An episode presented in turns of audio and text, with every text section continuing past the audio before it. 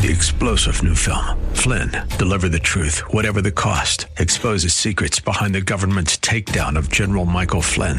Flynn knew what the intel world had been up to. He ordered the first audit of the use of contractors. This set off alarm bells. He told the truth. He was the most dangerous person for Donald Trump to hire. They had to get rid of Flynn.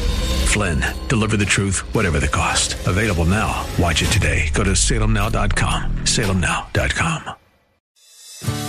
Today on Ring of Truth with Pastor Dan Sexton. This once prosperous, blessed, fruitful land will become a wasteland. The people will hiss when they see it. You know what that means? People will see it and go, Shoo. wow, what happened here? And the answer is they forsook their God. You know, people are going to say, I've always heard that this land is a land flowing with milk and honey. It's a wasteland now. They turned their backs on their God. That's what happened. As Pastor Dan continues his teaching series through the book of Jeremiah, he'll be reminding you of the importance to live a repentant life as a follower of Jesus. God is a loving God, and because He loves you, He chastises you as a father. If you're walking out of step with the boundaries God has clearly set for you in His Word, you can't be shocked when you reap the consequences. The land of Israel was supposed to be a land flowing with milk and honey, but at times they choose to live in the filth of sin. Now here's Pastor Dan in the book of Jeremiah, chapter 18, for today's edition of Ring of Truth.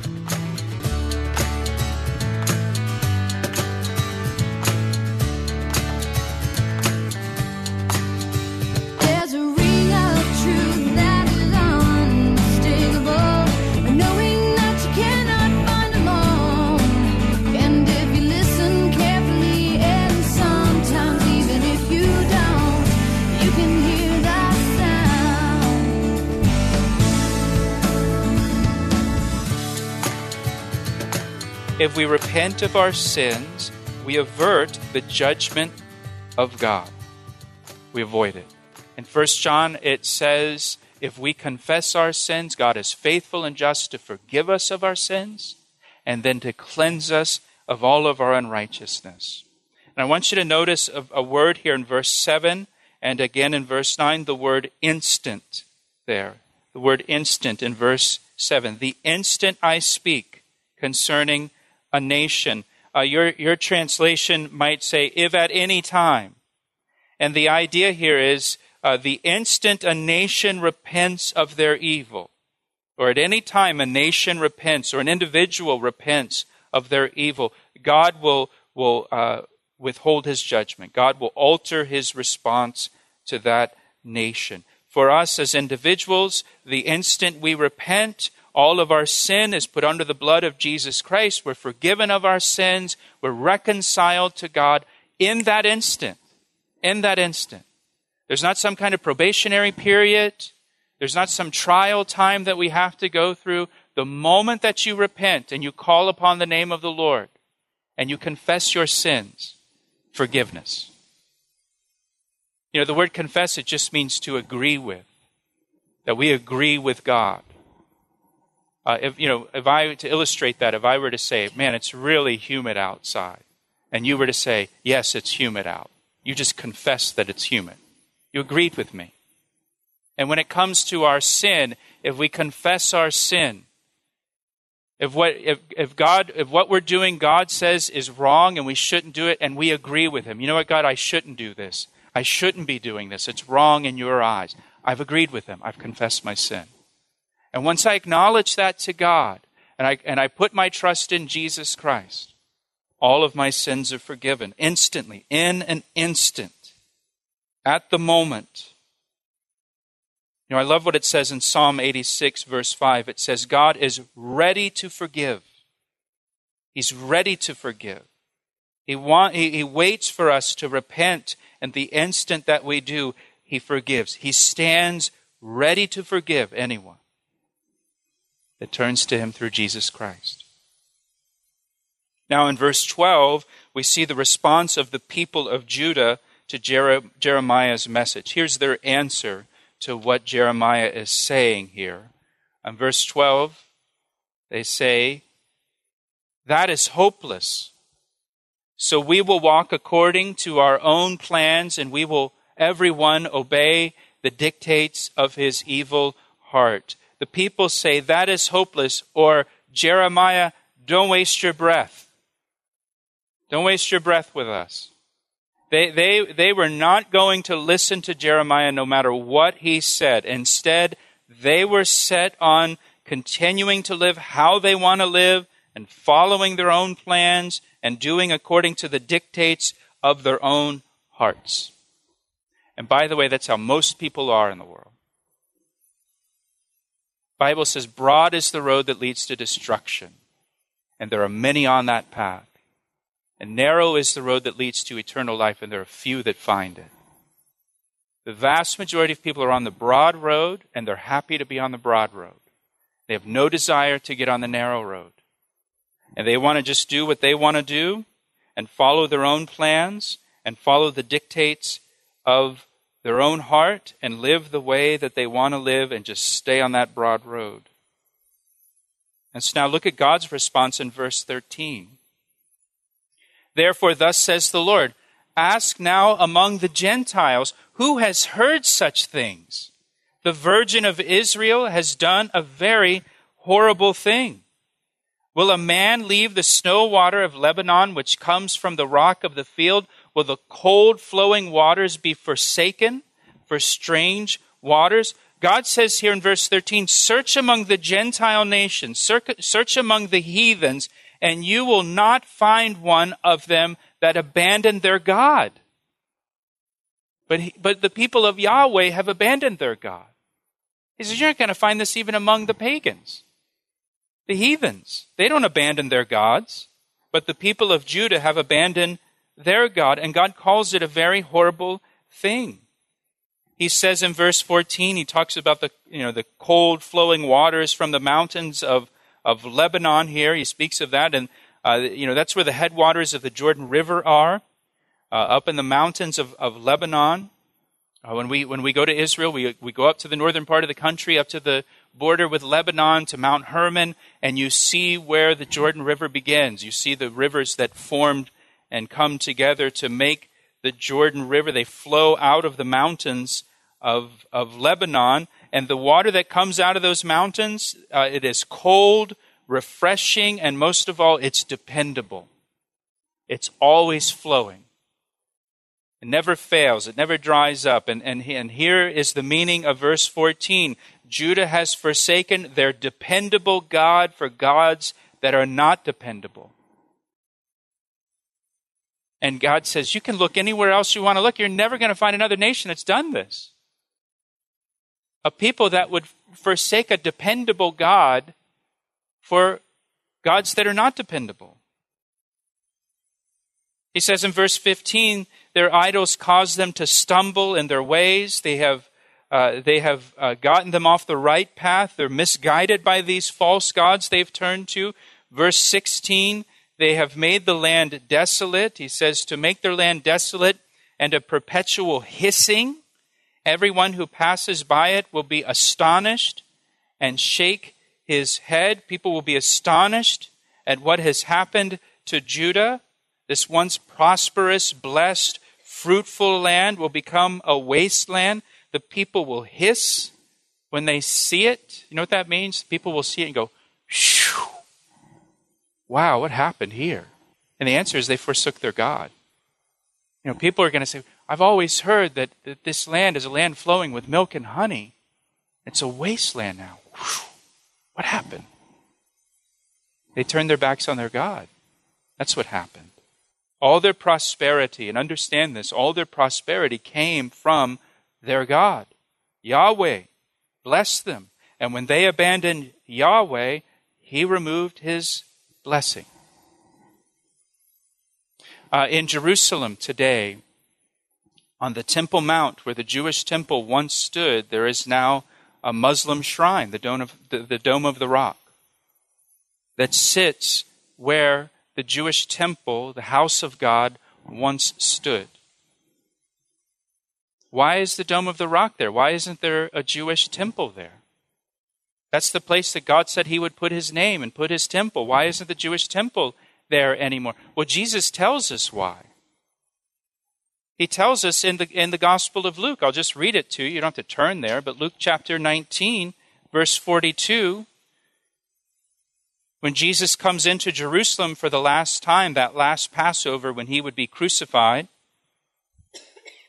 he begins to weep over the city and he says, If you had known, even you especially in this your day, the things that make for your peace, but now they are hidden from your eyes, for days will come upon you when your enemies will build an embankment around you and surround you and close you in on every side and level you and your children within you to the ground, and they will not leave in you one stone upon another because you did not know the time of your visitation.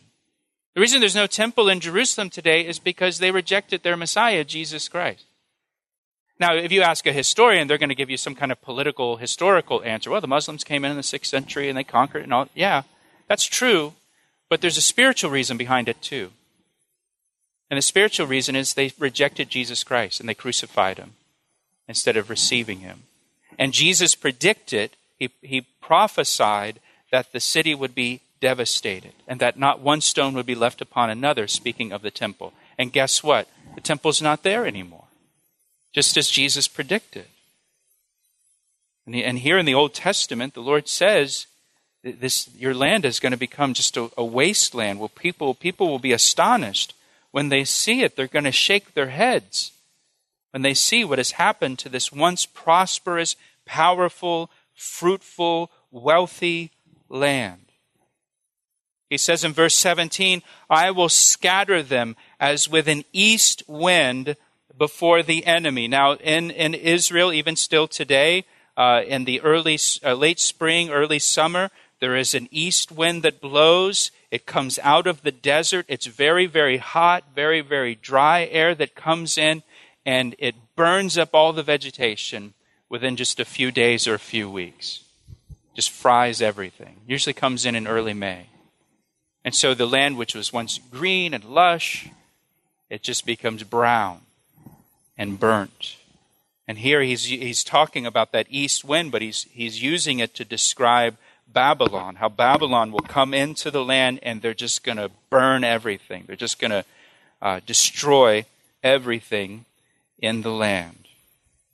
Verse 17 goes on I will show them the back and not the face in the day of their calamity. They, they have turned their backs on their God Yahweh, and in the day when the Babylonians come, God will turn his back on them. You know, the opposite of that is true too. The Bible says if we draw closer to God, he'll draw closer to us. They've abandoned God, and so God is abandoning them. But if we draw closer to God, God will draw closer to us. We'll return to today's edition of Ring of Truth with Pastor Dan Sexton in a moment. But first, Pastor Dan would like to extend a special invitation to our listeners. If you've enjoyed the messages on Ring of Truth, I'd like to personally invite you to join us this Sunday at Calvary Chapel. We're located in Columbia, Maryland, just five minutes from routes 29, 95, and 100. I'd love for you to come be part of our time of worship and Bible study this weekend at 9 or 11 a.m. I always enjoy meeting listeners of Ring of Truth, so please be sure to introduce yourself to me after church. To find out more information and to get directions, visit our website at calvaryec.com. Thanks, Pastor Dan. That website again is calvaryec.com. We look forward to seeing you. Now, back to today's message. Now, in verse 18, again, we have the response of the people of Judah to Jeremiah. Then they said, Come and let us devise plans against Jeremiah. For the law shall not perish from the priest, nor counsel from the wise, nor the words from the prophet. Come and let us attack him with the tongue. And let us not give heed to any of his words. So, what Jeremiah said to the people has aroused their anger, and they want to destroy him. And I think the you know, the lesson here is unrepentant sinners do not want to hear about the sovereignty of God or a coming judgment. They don't want to hear that. And so they want to destroy Jeremiah for telling them this. Just like with Jesus in the New Testament, you know, the religious leaders, they wanted to destroy Jesus. And what did they want to destroy him for? For speaking God's truth and for working miracles. I mean, what, what is it about those things that they find so offensive that they want to kill him. Uh, in fact, uh, you know, just this morning I was in the Gospel of Mark, just in my own personal reading. Uh, in Mark chapter 3, verse 1, it says Jesus entered the synagogue again, probably the synagogue in Capernaum, and a man was there who had a withered hand. And so they, the religious leaders, watched him closely whether he would heal him on the Sabbath so, they might, so that they might accuse him. And he said to the man who had the withered hand, Step forward. Then he said to the crowd, Is it lawful on the Sabbath to do good or to do evil, to save life or to kill? But they kept silent. And when he had looked around at them with anger, being grieved by the hardness of their hearts, he said to the man, Stretch out your hand. And he stretched it out and his hand was restored as whole as the other. Then the Pharisees went out and immediately plotted with the Herodians against him how they might destroy him. For what? For healing a man's hand? For improving his quality of life, and now they want to kill him? They want to destroy him, and they're plotting how to destroy him? You know, men, men love darkness, the Bible tells us. And they despise the light. There's no, there's no good reason why they would want to destroy Jesus for helping a man and healing him. Well, here, the people rejected Jeremiah. And they rejected Jeremiah because he's just telling them the truth. He's warning them that there's a judgment coming, and they don't want to hear it. In fact, in verse 18, they say basically, hey, we, we've got plenty of priests, we've got plenty of counselors, we got our own prophets, we don't need Jeremiah. And look at verse 18 again. They determined to attack him with their tongues. That is, they're going to destroy his reputation. They're going to slander him. They're going to, they're going to make false accusations against him. They're going to start a, a smear campaign against Jeremiah to discredit him. How much has, has changed in the world in 2,500 years in politics, huh? They're going to destroy his reputation. So now look at Jeremiah's prayer. Verse 19, Jeremiah now prays and says, Give heed to me, O Lord, and listen to the voice of those who contend with me. Do you hear what they're saying about me, Lord? Do you hear what they're going to do? Do you see, do you hear how they're smearing my good name? Shall evil be repaid for good? For they have dug a pit for my life. Remember that I stood before you to speak good for them, to turn away your wrath from them. Jeremiah here, he tells us that he interceded on behalf of the people of Judah. He prayed that God would not pour out his wrath upon them. But now, now Jeremiah is going to change his prayer a little bit. You know, he, he prayed that God would be merciful to them, but now he's not going to pray that anymore. Look what he says. Therefore, verse 21 deliver up their children to the famine and pour out their blood by the force of the sword. Let their wives become widows and bereaved of their children. Let, let their men be put to death, their young men be slain by the sword and battle. Let a cry be heard from their houses when you bring a troop suddenly upon them. For they have dug a pit to take me and hidden snares for my feet. Yet, Lord, you know all their counsel, which is against me to slay me. Provide no atonement for their iniquity. Don't forgive their sins. Nor blot out their sin from your sight, but let them be overthrown before you. Deal thus with them in the time of your anger. That's quite a prayer, isn't it? That he prays for them. No more interceding for them. No more be merciful to them, Lord. Don't pour out your wrath upon them. Now he says, Lord, make them suffer. Make their children suffer. Uh, and look down in verse 23, he asks God to punish them in the time of his anger. He, he didn't want God to be in a calm, forgiving mood when he judged the people. He wanted God to be angry and unhinged when he judges them. Let him have it, Lord. What do you think about that prayer? It reminds me of David's prayer. David prayed a similar prayer in Psalm 58. Listen to this what David prayed Break their teeth in their mouth, O God. Isn't that a great prayer? You never hear that in a worship song. Break their teeth, you know, in their mouth, O God. You know, you know, Jeremiah and David, they're both human beings. Right? And they have they have a similar nature to us. And they've been hurt by people. And Jeremiah here, just like David, he responds like someone who's been hurt by people. And some, sometimes, uh, sometimes a person who is hurt, they get angry, right? They get frustrated. And they, they vent their feelings, they vent their frustration. That's what Jeremiah is doing here. He, he's a person with, with like passions just like us. He's not some kind of super spiritual saint who never, you know, said anything ungodly, who always walked in the Spirit. Some, sometimes, you know, he's just like us and just like we do. He, he's frustrated and he expresses his frustration here. This is a very natural reaction. Now, I want to be clear you shouldn't act on these feelings. But it's okay to pour them out to God. That's what he's doing. He's not acting on them. The Bible says, be angry, but sin not. He's not sinning here. He's just pouring out how he feels to God.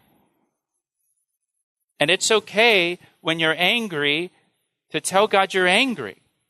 When you're frustrated, to tell God you're frustrated. When you're hurt, to tell God you're hurt. It's, you know, be honest with God. He knows the thoughts and intents of our heart. So we don't want to have this kind of phony prayer uh, that isn't true, where we tell, you know, we say the things we think God wants us to say in our prayer. We, you know, be honest, be real in your prayer when you talk to God. And if you're hurt by someone, say, God, I'm hurt. And I know you want me to forgive them, but I don't feel like forgiving them. Lord, I wish, I wish that you would hurt them the way that they've hurt me I wish you would smash their teeth in their mouth. Because that's how I feel. Now, again, I'm not acting on those feelings, but I'm pouring out my heart to the Lord. And that's, that's okay to be real with the Lord. And the reason we want to be real with the Lord is because He's the potter and we're the clay. And he's shaping us and molding us and conforming us into the image of Christ. And when Christ is on the cross, he, he prays, Father, forgive them, for they know not what they do. And we want to get to that place, but we're not always at that place. And so the potter sometimes needs to work on the clay because we're marred. And, and we've got this, this anger, or we've got this resentment, or we've got this hurt. And the potter needs to work that out in us. And so, you know, it's good to just walk in the light with those things with the Lord so that He can work in us and change us and make us more like Christ. And I want you to notice here, though, it's important to notice here that God does not respond to Jeremiah's outburst. He asked me how I say, rings truer than the finest crystal. That's all we have time for today on Ring of Truth. If you'd like to hear more teachings from Pastor Dan, we invite you to visit our website, calvaryec.com. There you'll have access to our library of previous messages available to listen to online or download to take with you on the go. You can also subscribe to our podcast on iTunes. Each time we post a new teaching, you'll get a notification and be able to listen right away.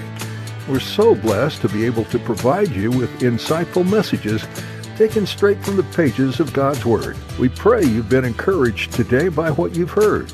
We'd like to take a moment to ask you to partner with us as we continue to build this ministry. God is using programs like Ring of Truth to share the message of the gospel through a virtual mission field. Now, more than ever, people are being reached through radio and online teachings. We're so glad we can be a part of it, and we're eager to see where God will take us next. Would you join us in seeking God's will for this ministry? We'd also ask that you keep our listeners in your prayers, that they'll be open to how God is speaking to them. We know God listens to the prayers of His people, and we appreciate you partnering with us in this way. Thanks for joining us today. We encourage you to take the things you're learning in this study and apply them in your daily life. In our next edition, Pastor Dan will continue teaching verse by verse, chapter by chapter, through the book of Jeremiah, here on Ring of Truth. I see the signs and I recognize the